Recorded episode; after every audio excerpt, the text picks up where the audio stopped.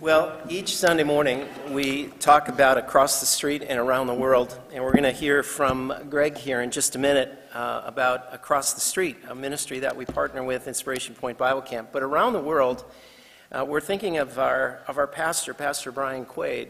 He's in Chad, and he sent me this picture and this email yesterday. I wanted to share it with you.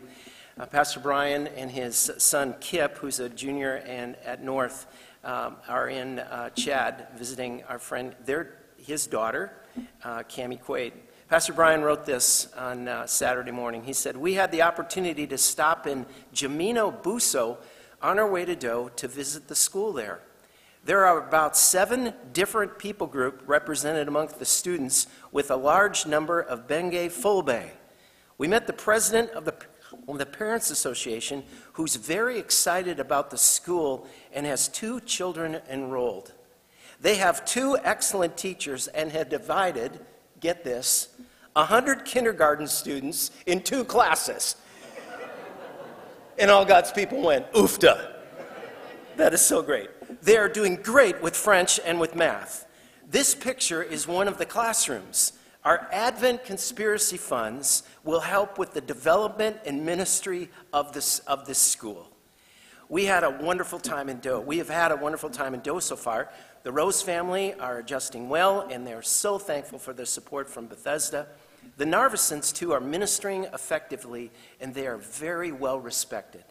Cami has adjusted well, and the kids are super excited to have them here. Thanks for your prayers during our times. We have had good conversations in the village. Also, we met the two young men who were recently baptized. They have moved away from the village for work and some anonymity. Please pray for them as they continue to grow in their faith and that they would find community with other believers. Please also pray for a couple to be called to work at the Welcome Center in the capital city. So continue to pray for Pastor Brian. Isn't that a great word?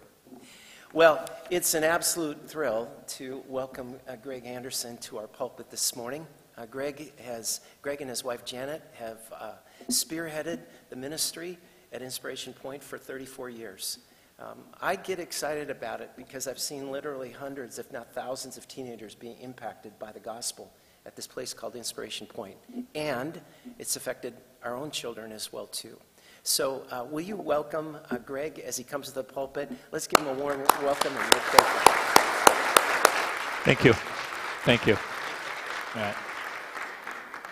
Father, thank you for this faithful servant who you are using in powerful ways. Thank you that we get to partner with Inspiration Point. Thank you that our children and our family and our teenagers and our young adults are being impacted by this ministry. And only heaven will know how you used it in a powerful way. So come be with us. Once again, we pray that what you said in the book of Revelation, may the Spirit give us the ears to hear. In Jesus' name, amen. Amen. Thank you. Thank you. Good morning uh, to you. I'm delighted to be here with you. I was look forward to being at uh, Bethesda. It's good to be back, and um, I'm excited to open up God's Word uh, with you this morning. People have already talked about Inspiration Point. I just I have to tell you that uh, the, the testimonies of people who look back on their time at camp as significant, uh, the, it, uh, they're numerous. They're numerous. Two weeks ago, the phone rang in my office. It was a young man who's about 26 years old now. His name's Garung. He emigrated to uh, live in the Fargo area. He went to camp for about four years. And he called to tell me, he said, uh, I want you to know, looking back, that iPoint provided the best days of my life. It was there I learned that I wanted to build my whole life on Christ. You needed to know that, he said. Parents are recognizing it too. Um, 88% of them last summer said they saw evidence of spiritual growth in their kids, and one mom said it's hard dropping your kid off, but what they learn and how they grow in faith is so important and it can't be duplicated in our everyday lives. I want you to know that, uh, yes, we have a host of things happening this summer. We have some exciting developments, too. We have a brand new pool that's being uh, built right now with a big water slide and splash pad. We're looking forward to that this summer. And uh, uh, also have some more cabins. We're building two cabins right now, which will provide space for another 200 kids to come to camp this summer We ran out of space again last year. We keep building so that there's more room, that there's adequate, adequate space. Would love to see, uh, see you at camp this summer somehow, and I'd love to visit with you more about that uh, outside. Our summer staff are going to arrive uh, at camp on Memorial Day, and they will be gathering. By the way, if you know young people who love Jesus and love people, we, we need staff this summer. As more and more kids come, one of the factors that holds us back is we don't, if we don't have enough staff. Who do you know? You know people like Easton, who was up here, son of your congregation? Who do you know? Who can you point uh, to camp? Our staff will be showing up. There'll be, uh, I think there's going to be, I don't know, 90 something like that this summer. Be showing up on Memorial Day. They'll go through two weeks of training, and then they'll be a part of 10 weeks of ministry while they're there in, in an atmosphere where God is at the center, where they develop deep friendships, where they're mentored and encouraged regularly, and where they get to see daily the fruits of their labor. And then the time comes for them to go home. And a question always arises to the front of their minds. It's the same thing every year. It's always been the same. Do you want to know what the question is? Here, here it is. How do I keep living the way I lived at camp? How, how, do I take what I've experienced every day in this wonderful place, and now how do I take it beyond here when I go back to school, when I go back to my family, when I go back to my workplace, when I go back to my neighborhood? How do I do that? How do I keep the fire burning that was burning so hot at camp? How, do, how does that continue? That's the question. In fact, if we're honest, that's the question that you and I often ask as well. I hope. When you walk out of the doors this morning, I hope it's on your mind. Look, how do I continue this now Monday through Saturday? What difference will this make as I go into my workplace, as I, as I talk with my kids, my grandkids? How do I keep that going? Are you curious? Paul had something to say about this. And our text that I, the text that I've chosen this morning, incidentally, I wrote this two weeks ago it was 15 degrees below zero, and I thought, here's a clever title for Minnesota in the wintertime Staying Warm in a Cold World, or whatever I wrote down. Uh, it, yeah, staying warm in a cold world. I, I could not have missed by more. Uh, I realize that doesn't connect with you now. You have no idea what I'm talking about. Isn't this glorious weather? What a gift it is. We need snow at camp for our activities, but just right there. It was, I, I got to travel here yesterday, and I no worry about the roads or anything like that. Anyway, uh, Romans 13 is the text I'm going to read uh, to you this morning. If you have Bibles, I, I encourage you to turn there with me. Romans 13, beginning at verse 8. He says, Owe no one anything except to love each other, for the one who loves another has fulfilled the law.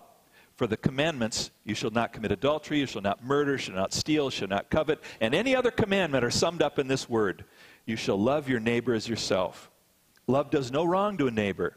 Therefore, love is fulfilling the law. Besides this, you know the time that the hour has come for you to wake from sleep. For salvation is nearer to us now than when we first believed. The night is far gone, the day is at hand. So let us cast off the works of darkness and put on the armor of light. Let us walk properly as in the daytime, not in orgies and drunkenness, not in, ca- in sexual immorality, sensuality, not in quarreling, jealousy, but put on the Lord Jesus Christ and make no provision for the f- flesh to gratify its desires. I'd like to pray and then make three observations about that.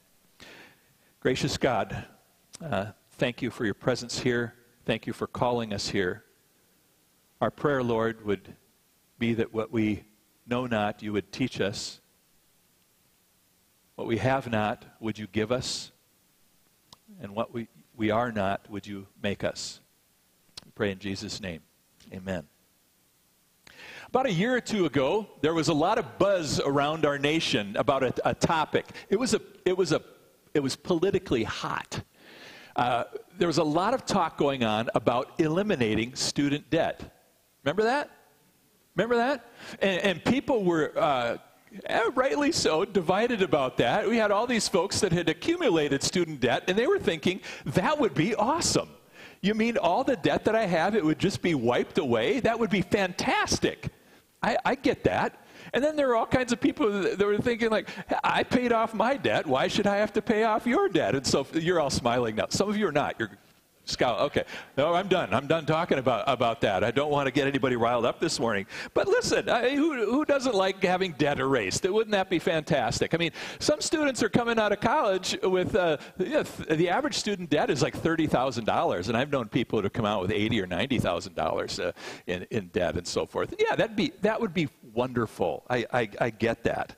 I mean, it just, uh, it would make a tremendous uh, difference in, the, in their life. But we can all agree on one thing this morning debt can be a burden. Yes? Yes, debt can be a burden. In the scripture that I just read, Paul writes about a debt that we all carry. You and I are, uh, each one of us carries a debt, and it is on us. It is on our shoulders. And it's not the debt that's caused by our sin. That debt was paid in full. That's not what I'm talking about. When Jesus hung on the cross and he said, It is finished, to tetelestai, he said, That debt has been paid. That's a, the Greek word is a, is a word used in commerce. When you, you have a, a scale here and something costs this much, it has been paid. It is, it is balanced out. It is gone. That's not the debt Paul is talking about here. The debt that we all owe can never be paid in full. You carry it the rest of your life. You owe it always. It's ongoing. It, it is ongoing. Here's what he says Owe no one anything except to love one another. The ancient writer Origen said, said it like this Let your only debt that is unpaid be that of love. A debt you should always be attempting to discharge in full, but you'll never succeed in fully repaying. How do we keep it? How do we keep what we know? How do we keep what we're living going as we go from here? One way is, is this to recognize that we carry a debt to love one another. Why? Jesus said it like this I'm giving you a new commandment that you love each other. Just as I've loved you, you're also to love one another. By this, all people will know you're my disciples if you have love one for another. When, when we love each other, Jesus said, people's eyes are lifted to the Father. They see that. That's why it's so important. Paul wrote to the Galatians like this He said, For the whole law is fulfilled in one word love your neighbor as yourself.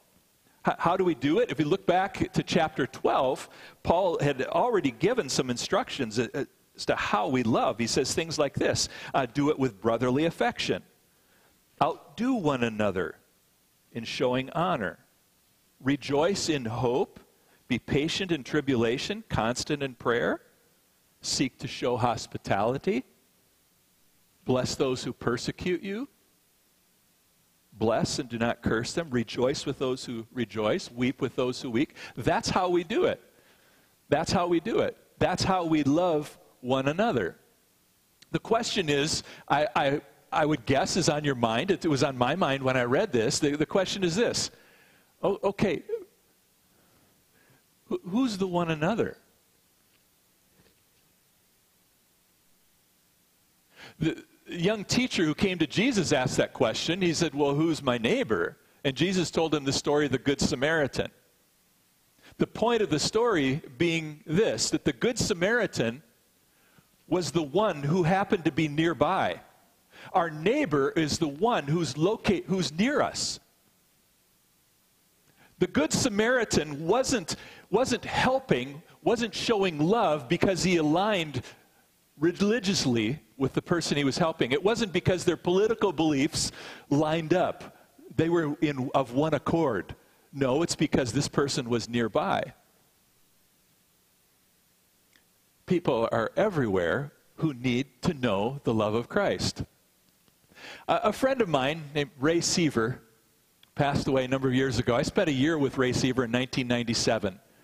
He took some time to mentor me, and we traveled around quite a bit together. And I remember him telling me a story. When he was growing up, he and his friend Tony Throldahl would go to the, the country club golf course at night when it was just about ready to close, and they would each bring their club. And they would hop on the course, and they'd have a, a ball they would play. They'd play, they'd play together. They'd, they'd play together. And one night, as they were playing the course, the sun was going down. One of them struck the ball, and it went into the, the pond, the water hazard. I know the feeling. Except, except this, they, now they were without a ball. Their, their fun was over. So they decided, like, we got to get that ball back. So the two, they did rock, paper, scissors to see who would have to go into the pond to retrieve the ball. Tony lost. Stripped down to his shorts. On the count of three, he waded into the pond. Waist deep. Took a deep breath. Under he went. Ray stood on the shore, dry, waiting to see if Tony could find the golf ball. And he waited, and he waited, and he waited. And Tony didn't come up. Ray got nervous. Tony still wasn't up. Ray started taking off his shoes and socks. All of a sudden, Tony popped up out of the water, threw his head back to get the water out of his face. Ray said, Did you find the golf ball? Tony raised both hands and said, The whole pond's full of golf balls. They're everywhere. Who do we love, folks? Who are we called to love? People. They're everywhere, and they need to know what Christ has done for us. They need to know that God has said, I love you. You are mine. I've taken care of the, the payment to bring you into relationship with me, and in me, you have hope, you have a future, you have purpose. They're everywhere, folks. And Paul says, You remember that, and that keeps the fire burning. The second thing he talks about has to do with, with waking up. Some of you are really good sleepers. My wife is a pro sleeper. When Janet's head touches something, it's 50 50 that she'll be out in seconds. Like she'll say, Hey, Greg, want to watch a movie tonight? And I'll say, Yes. And if her head goes back and touches the cushion of the couch, it's over. It, it, it's over. But the remarkable thing is, I will nudge her, like during a good part, and I'll say, Did you see that? And she'll say, Oh, I heard it. I, I was listening. I'm like, You were asleep. She said, I, I could hear every word. We need to. We need to wake up, Paul says, because here's the problem. When we're sleeping, there are people that can go through life asleep and still hear. There are people that can go through life and and and and, and asleep and walk around. Did you know that? It's possible to sleepwalk through life. Some people even talk in their sleep. I think Paul is thinking this. Some of you are doing that. I think he's saying that to his readers. Some of you are doing that. You're walking around, you're hearing stuff, you're saying stuff, you're going places. You need to wake up. You need, you need to wake up. He says, You know what time it is. Wake from your sleep. Salvation's near. James 5 8 says it like this Establish your hearts. The coming of the Lord is at hand. Friends, Jesus is going to come back, and it's soon. We don't know when, but a lot of times in my life, I've thought of like Jesus' return is like, it's out, it's coming. I can't see, it's out there somewhere. But what if that's the wrong picture? What if Jesus' return is not a point in the distance? What if it's more like this? I'm walking along a ledge parallel with Jesus' return. His return is right here. And at any moment, he's going to step over that line. I love to hike. I hate heights.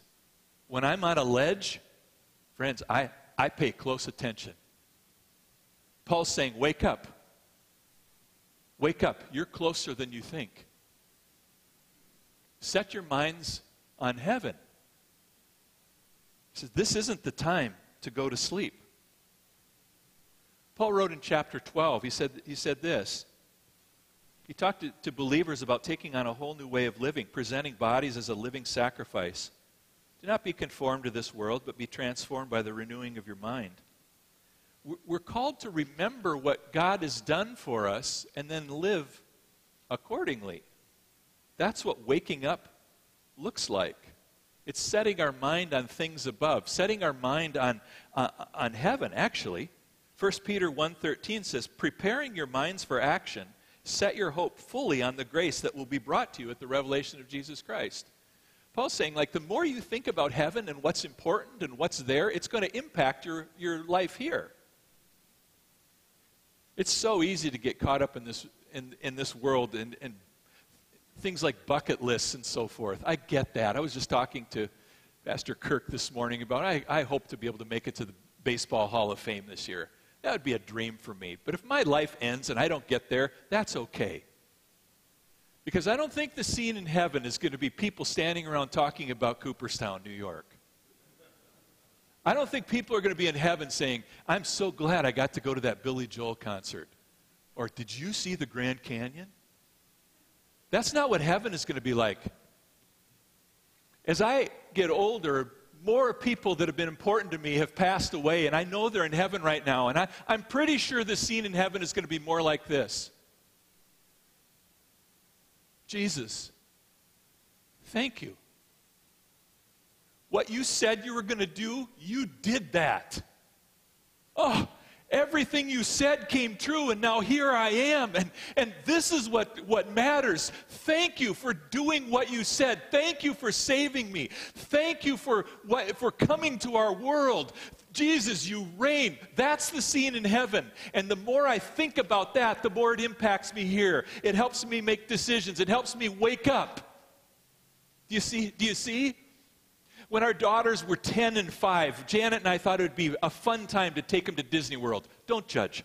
So, uh, we thought it'd be fun to take them to Disney World, and so we saved our money because it was going to cost a lot. And we put, we put little ornaments on the Christmas tree. There were park hopper passes. We opened our gifts one Christmas, and, I, and we said, Oh, but we're not done yet. There are a couple things hanging on the tree. Cara found it first, and she said, Are we going to Disney? Dad, are we going to Disney? And I said, Yeah, we're going to Disney. When are we going? I said, In April. He said, That's four months from now. I said, Yep, but we're going. They couldn't wait to go. And you know what? Many times during those four months, things like this would happen. Elise would say, Dad, can I get a new pair of basketball shoes? I really need a new pair of basketball shoes. And I'd say, Elise, I would love to get you new basketball shoes. I can see why you would, you would want new ones. Actually, you probably need new ones, but you know what? We're saving our money for Disney. I can't buy you basketball shoes right now. And Elise would say, Oh, yeah, we're going to Disney. Sometimes I'd come home and Janet would say, This would be, oh, I'm sorry to play with that for you. Uh, Janet would say, This would be a great night to go out to eat. And I'd say, Yeah, we, we could go out to eat tonight, but you know what? We are trying to save to go to Disney. And she'd say, Yeah, you're right. You see, a future reality that we were looking forward to was helping us make decisions. It was waking us up in, in the present. Does that make sense? Paul's saying, Friends, wake up. Jesus' return is coming soon. Remember that you have a debt that can't be paid. Remember, now's the time to wake up. And third, Paul says, clothe yourselves with Christ, dress appropriately. When I was living at camp in the early days, I decided I needed a hobby, and some duck hunters came to camp. They offered to take me out duck hunting one morning. Said I'd love to go. I showed up in blue jeans because that's what I had. They picked me up in the boat. Their dog was in the boat. We went out. I was having the time of my life. Flock of ducks came in.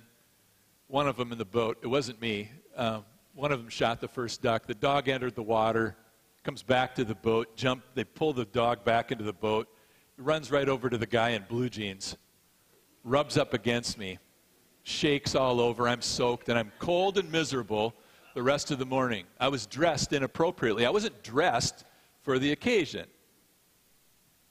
Two weeks ago, when it was 15 below, I saw middle schoolers outside without coats. Like, that's not right. Don't do that. Why are you doing that? It's obvious. When we're not dressed appropriately, it's easy to recognize. Normally, before we put on new clothes or fresh clothes, we, we, have, to, we have to change clothes, right?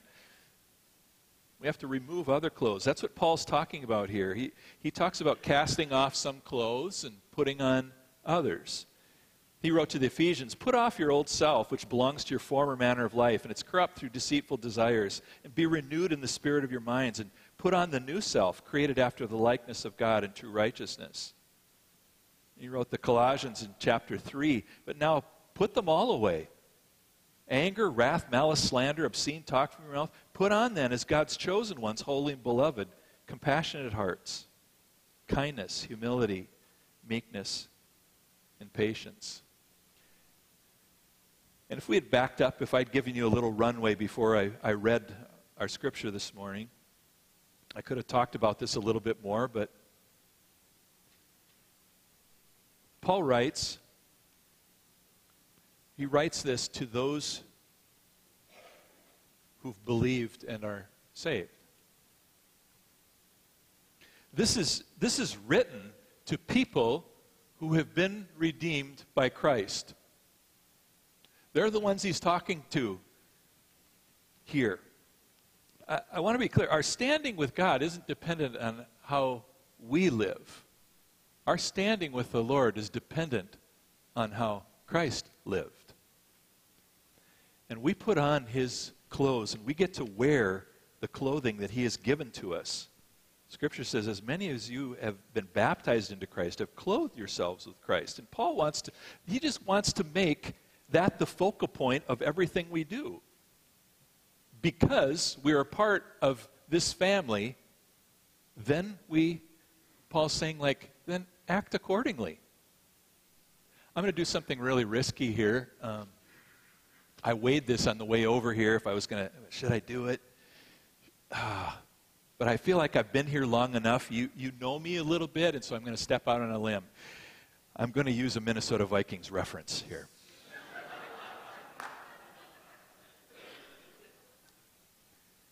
I have to go back nearly 50 years.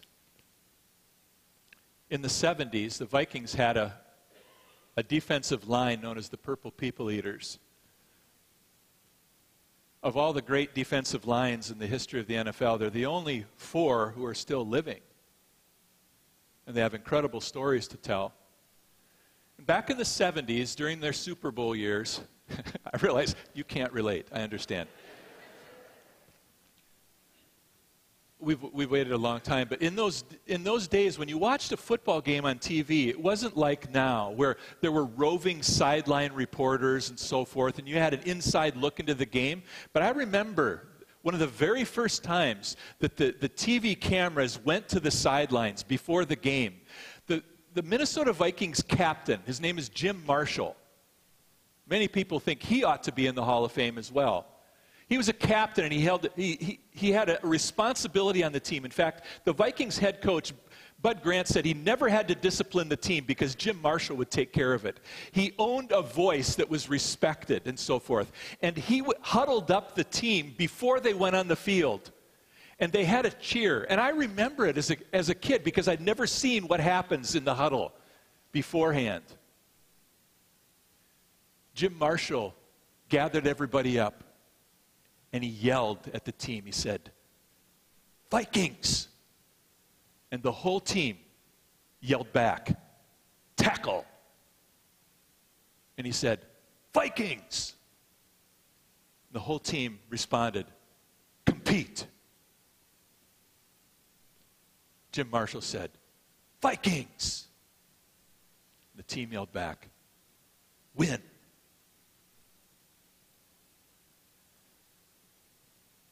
Vikings tackle, compete, and win. They do those things because they're on the team.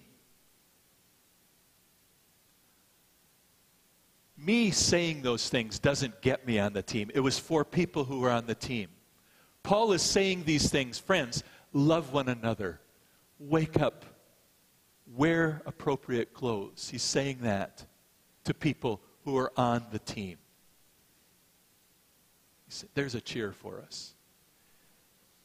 And it seems to me the more that we do that, the more it's going to help us live in this world that seems darker at times, colder. When we have questions, it's going to help us. And the other thing is this not only does it help us, but it warms the world around us as well. And our world needs that. Amen. Heavenly Father, thank you for your word. Thank you that you promise that your word does its work. Lord, thank you so much that our standing with you does not depend on my performance.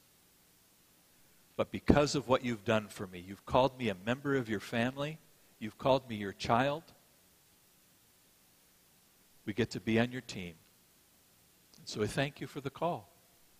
Help me to walk in it, I pray, that the world might know that you are God. Amen.